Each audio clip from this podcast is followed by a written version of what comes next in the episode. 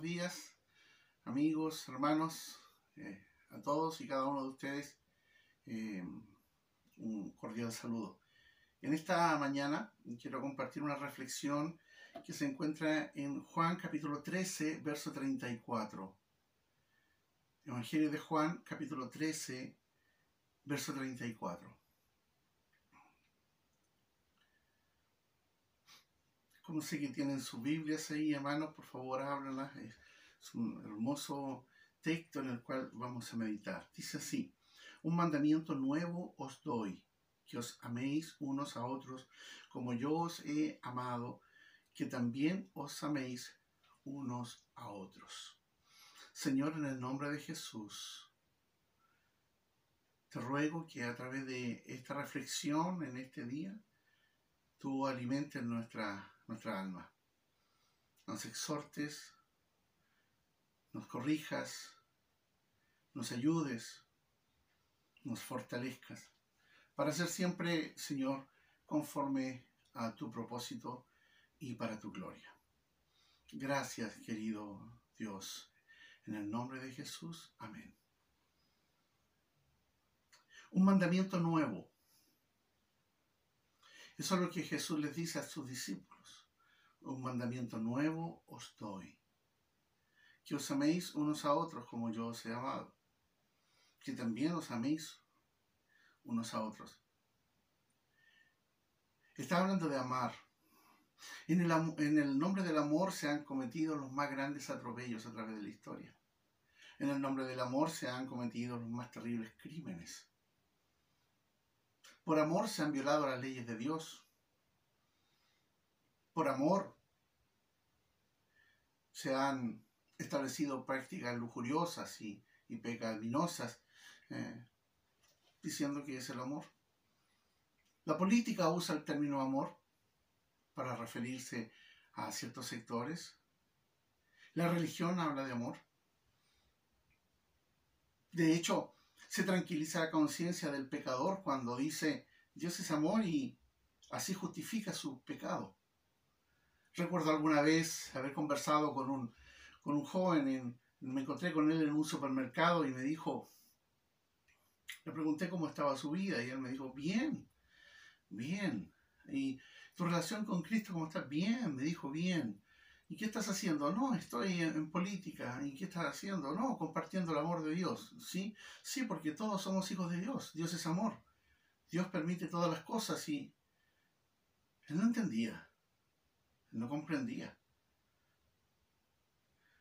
Porque en el nombre del amor se enarbolan las banderas. A veces son banderas de supuesta justicia social o banderas de algún tipo de, de ayuda. Por amor se justifican las guerras, por amor se justifica el aborto, por amor se justifica muchas cosas que están lejos del corazón de Dios.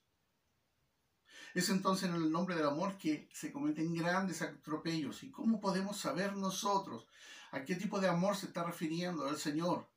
Aquel que escribe, aquel que registra el evangelista Juan. Para esto vamos al texto. Un mandamiento nuevo os doy, que os améis unos a otros como yo os he amado, que también os améis unos a otros. Jesús está pronto a terminar su ministerio acá en la tierra. Ya ha pasado mucho tiempo con sus discípulos, le ha enseñado, ha caminado con ellos, ellos le han visto hacer milagros, ellos han escuchado sus enseñanzas. Ellos han estado todos los días junto a Él. Y Él le dice, esto antes de dejar su ministerio. En ausencia, en su ausencia le va a dejar este mandamiento, el mandamiento del amor. Este mandamiento era diferente al mandamiento que estaba ya en la ley mosaica, porque el amor al prójimo ya estaba establecido como ley de Dios.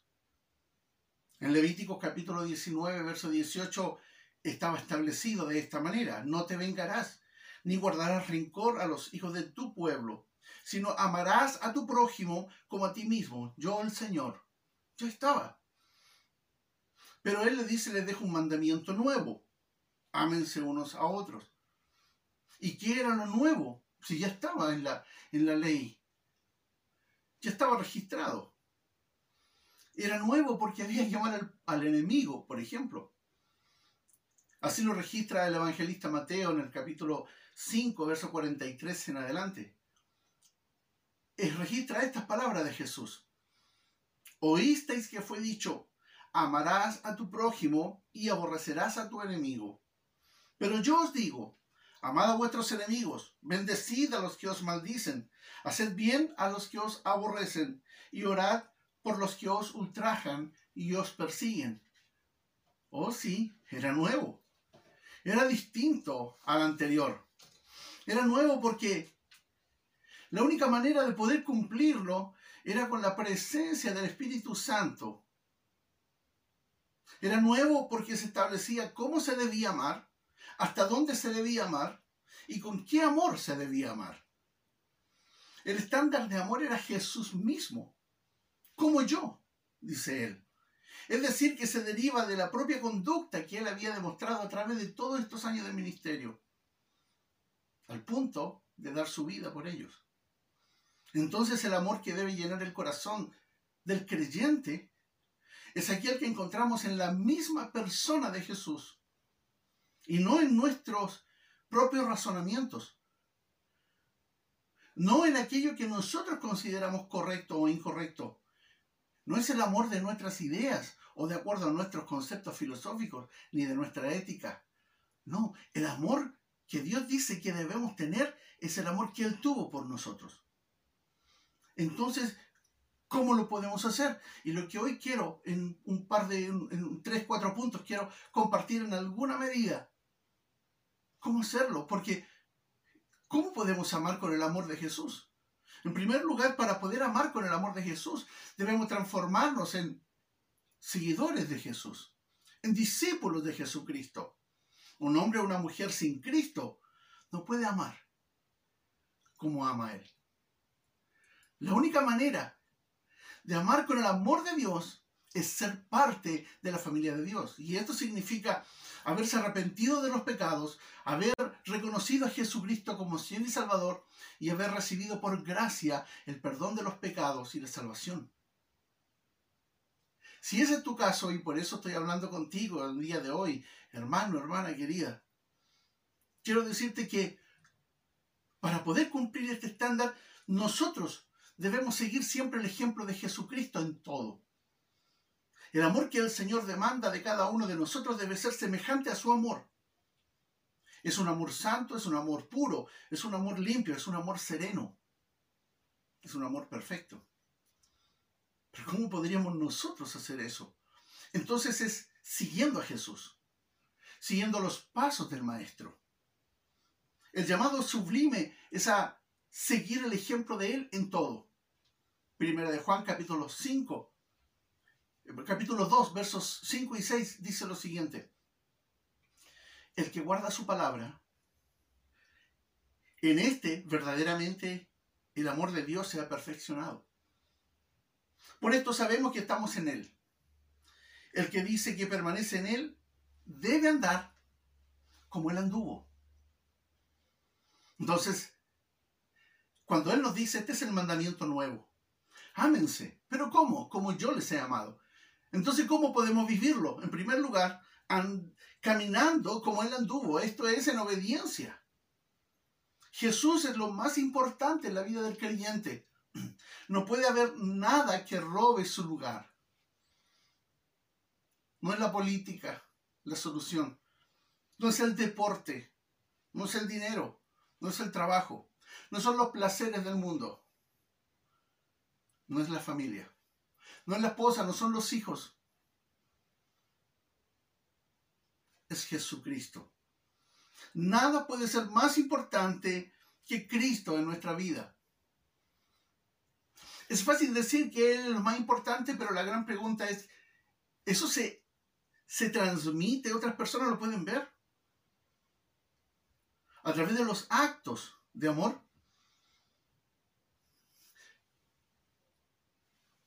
¿Qué es lo que publicas en, las redes sociales? ¿Qué es lo que conversas con tus amigos? ¿Qué es lo que haces en tu casa? ¿Cuál es el libro que más te llama la atención? ¿Cuál es la reflexión en la que te gusta andar? ¿Cuál es el tema que te apasiona? Si en toda la respuesta es Cristo, entonces tú estás siguiendo su ejemplo.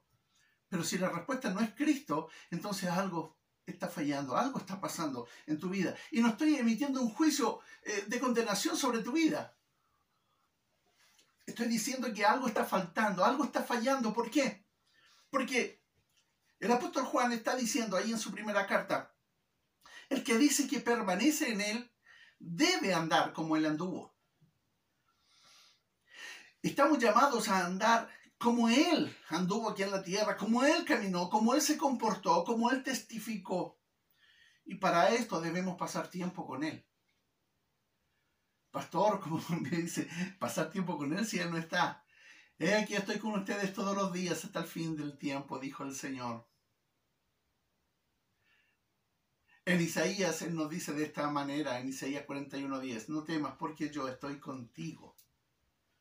El Señor está permanentemente con nosotros, el Todopoderoso, el Omnipotente Dios está con nosotros. Y nos ha dejado su Espíritu Santo para recordarnos todas las palabras, toda la enseñanza y así estar con nosotros. Estamos llamados a andar como Él anduvo y para esto debemos pasar tiempo con Él en comunión.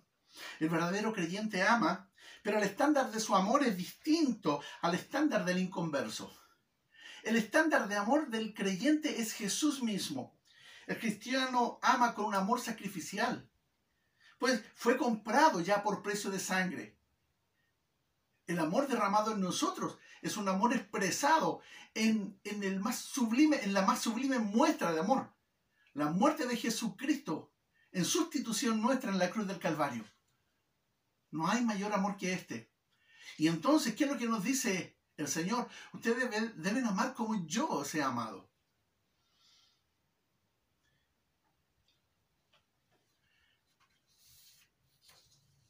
El haber sido perdonados y redimidos del pecado es una cosa gloriosa. Por lo tanto, el cristiano ama porque fue amado primero y esto les lleva a seguir a Cristo y obedecer su bendita palabra. Como está escrito en Juan 14, 15, si me amáis, guardad mis mandamientos. ¿Cómo podemos amar? Siguiendo a Cristo, guardando su palabra, siguiendo sus pasos. Y cuando esto está sucediendo, entonces encontramos una, una característica de un seguidor real, de un creyente, de un cristiano. El amor se expresa a través del servicio. Ninguno puede decir que ama a Dios y a otros si no expresa ese amor a través de una forma práctica, a través del servicio. En una oportunidad él tomó un lavatorio, se ciñó la cintura con una toalla, se inclinó delante de sus discípulos y lavó sus pies. Estaban todos sorprendidos, todos callados. Pedro solamente habló. No quería, estaba avergonzado. ¿Cómo era posible? Era su Señor a quien él admiraba y él estaba haciendo eso. Juan capítulo 13, versos 12 en adelante, dice así. Así que después que les hubo lavado los pies, tomó su manto, volvió a la mesa y les dijo, ¿sabéis lo que os he hecho? Vosotros me llamáis maestro y señor, y decís bien porque lo soy. Pues si yo el Señor y el Maestro he lavado vuestros pies, vosotros también debéis lavaros los pies los unos a los otros. Porque ejemplo os he dado, para que como yo os he hecho, vosotros también hagáis un mandamiento nuevo, que os améis unos a otros. Pero no es un amor solamente de labios, no es un amor no es un concepto de amor, sino que es una forma práctica de amar. Y esta forma práctica de amor entonces está en el servicio a otros. Es un servicio sacrificial, es un servicio donde renuncias a, tu propia comodidad por servir a otro. Eso es amor. Ese es el amor del mandamiento de Dios. Ese es el amor que el Señor está diciéndole y demandándole a sus discípulos. El amor no busca lo suyo, dice en el libro de Corintios. El amor no es jactancioso. El amor no se envanece, no hace nada indebido. El amor se da para satisfacer las necesidades de otros. El que ama es un siervo. El que ama es un servidor. En segundo lugar, el amor se expresa mediante la, negación personal. Y quiero leer en Romanos capítulo 15, desde el verso 1 al 6, y escuchen esta palabra. Así que los que somos fuertes, escuchen, así que los que somos fuertes debemos soportar las flaquezas de los débiles y no agradarnos a nosotros mismos cada uno de nosotros agrade a su prójimo en lo que es bueno para edificación. Porque ni aun Cristo se agradó a sí mismo. Antes bien, como está escrito, los vituperios de los que te vituperaban cayeron sobre mí. Porque las cosas que se escribieron antes, escuchen, qué hermoso esto, para nuestra enseñanza se escribieron a fin de que por la paciencia y la consolación de las escrituras tengamos esperanza. Pero el Dios de la paciencia y de la consolación os dé entre vosotros un mismo sentir según Cristo Jesús. Un mismo sentir según Cristo Jesús. Ahí está el estándar, según Cristo Jesús, para que unánimes a una voz glorifiquéis al, a Dios y Padre de nuestro Señor Jesucristo. Unánimes, ahí está el estándar, Jesucristo. Pero ¿para qué? El fin último es la gloria de Dios. Renunciar a nuestros privilegios, amados. El amor se expresa mediante la negación personal. Entonces es renunciar a nuestros propios privilegios aunque suene contradictorio, el mayor privilegio del cristiano es renunciar a sus privilegios. No busca su propio espacio de tranquilidad, sino que busca realizar un trabajo efectivo, amoroso, para la gloria de Dios. Esto es imposible sin seguir los pasos del Maestro.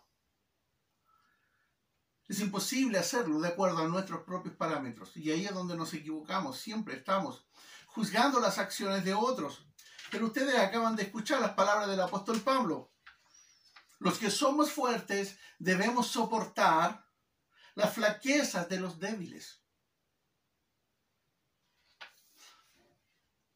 Hay tiempos en los que nosotros estamos pasando por muy mal momento. Y es maravilloso cuando hay otros hermanos, no siempre son todos, pero más de alguien viene para sostener nuestros brazos y ayudarnos en los tiempos de flaqueza. Pero no es solamente cuando se nos cae el ánimo, sino que está hablando soportar a otros cuando, cuando está incluso en una condición triste, alejada del Señor. No así con la, con la túnica del juicio, sino ahí con el lavatorio y la toalla para servir, para consolar, para lavar los pies de aquel que está cansado del camino. En tercer lugar, el amor se expresa perdonándonos unos a otros. En Colosenses capítulo 3, verso 13, el apóstol Pablo dice lo siguiente, soportándoos unos a otros y perdonándoos unos a otros. Si alguno tuviera queja contra otro. Este soportarnos es una actitud amorosa hacia el que flaquea, el débil. Perdonar es una característica del verdadero creyente. Jesús perdonó a la mujer adúltera, perdonó a sus verdugos. Si no puedes perdonar, entonces no conoces a Cristo. Quiero terminar ya con, con estas palabras. Amar como Cristo nos ha amado es la norma. Pero sabemos que esto es difícil. No es fácil. El Espíritu Santo nos recuerda las palabras del Señor y nos guía permanentemente. La fuerza para amar en esta forma no proviene del corazón humano, sino del corazón mismo de Cristo. La fuerza para seguir proviene de Él y solamente de Él. Este es el sello distintivo del cristiano, el amor. Ahora les quiero hacer una pregunta a todos y no se preocupen por, por nada. Les pido que escuchen, por favor, que escuchen. El Señor dijo un mandamiento nuevo os doy, que os améis unos a otros como yo os he amado, que también os améis unos a otros. La gran pregunta o algunas preguntas que hago en este momento es, ¿cómo está tu amor por tus hermanos?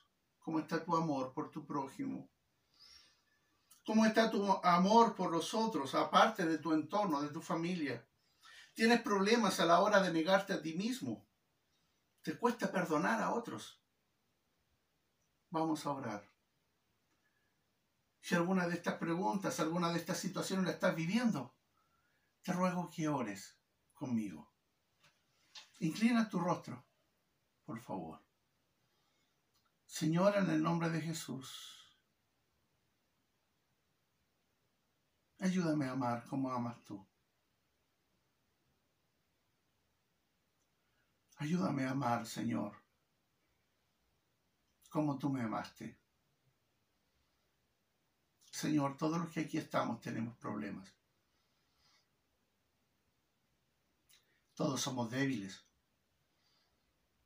A veces somos egoístas y miramos lo nuestro. Y tratamos de cuidar y satisfacer nuestras necesidades primero, luego las del resto. Te ruego que esto cambie en mi vida para tu gloria. Te ruego, Señor, que nos des la capacidad de perdonar independiente de la situación, nos des, a través de tu espíritu, la fuerza para perdonar, incluso las cosas más fuertes, perdonar, para que tu amor se haga real en la vida de todos los que aquí están. Guíanos hacia toda verdad y hacia toda justicia, por amor de tu nombre. Este mandamiento nuevo lo queremos cumplir, porque tú eres Tú eres todo para nosotros. Gracias, Señor. En el nombre de Jesús. Amén. El Señor les bendiga, hermanos queridos. Gracias. Gracias por escuchar. Si te gustó este video, dale like y suscríbete a nuestras redes sociales. Que Dios te bendiga.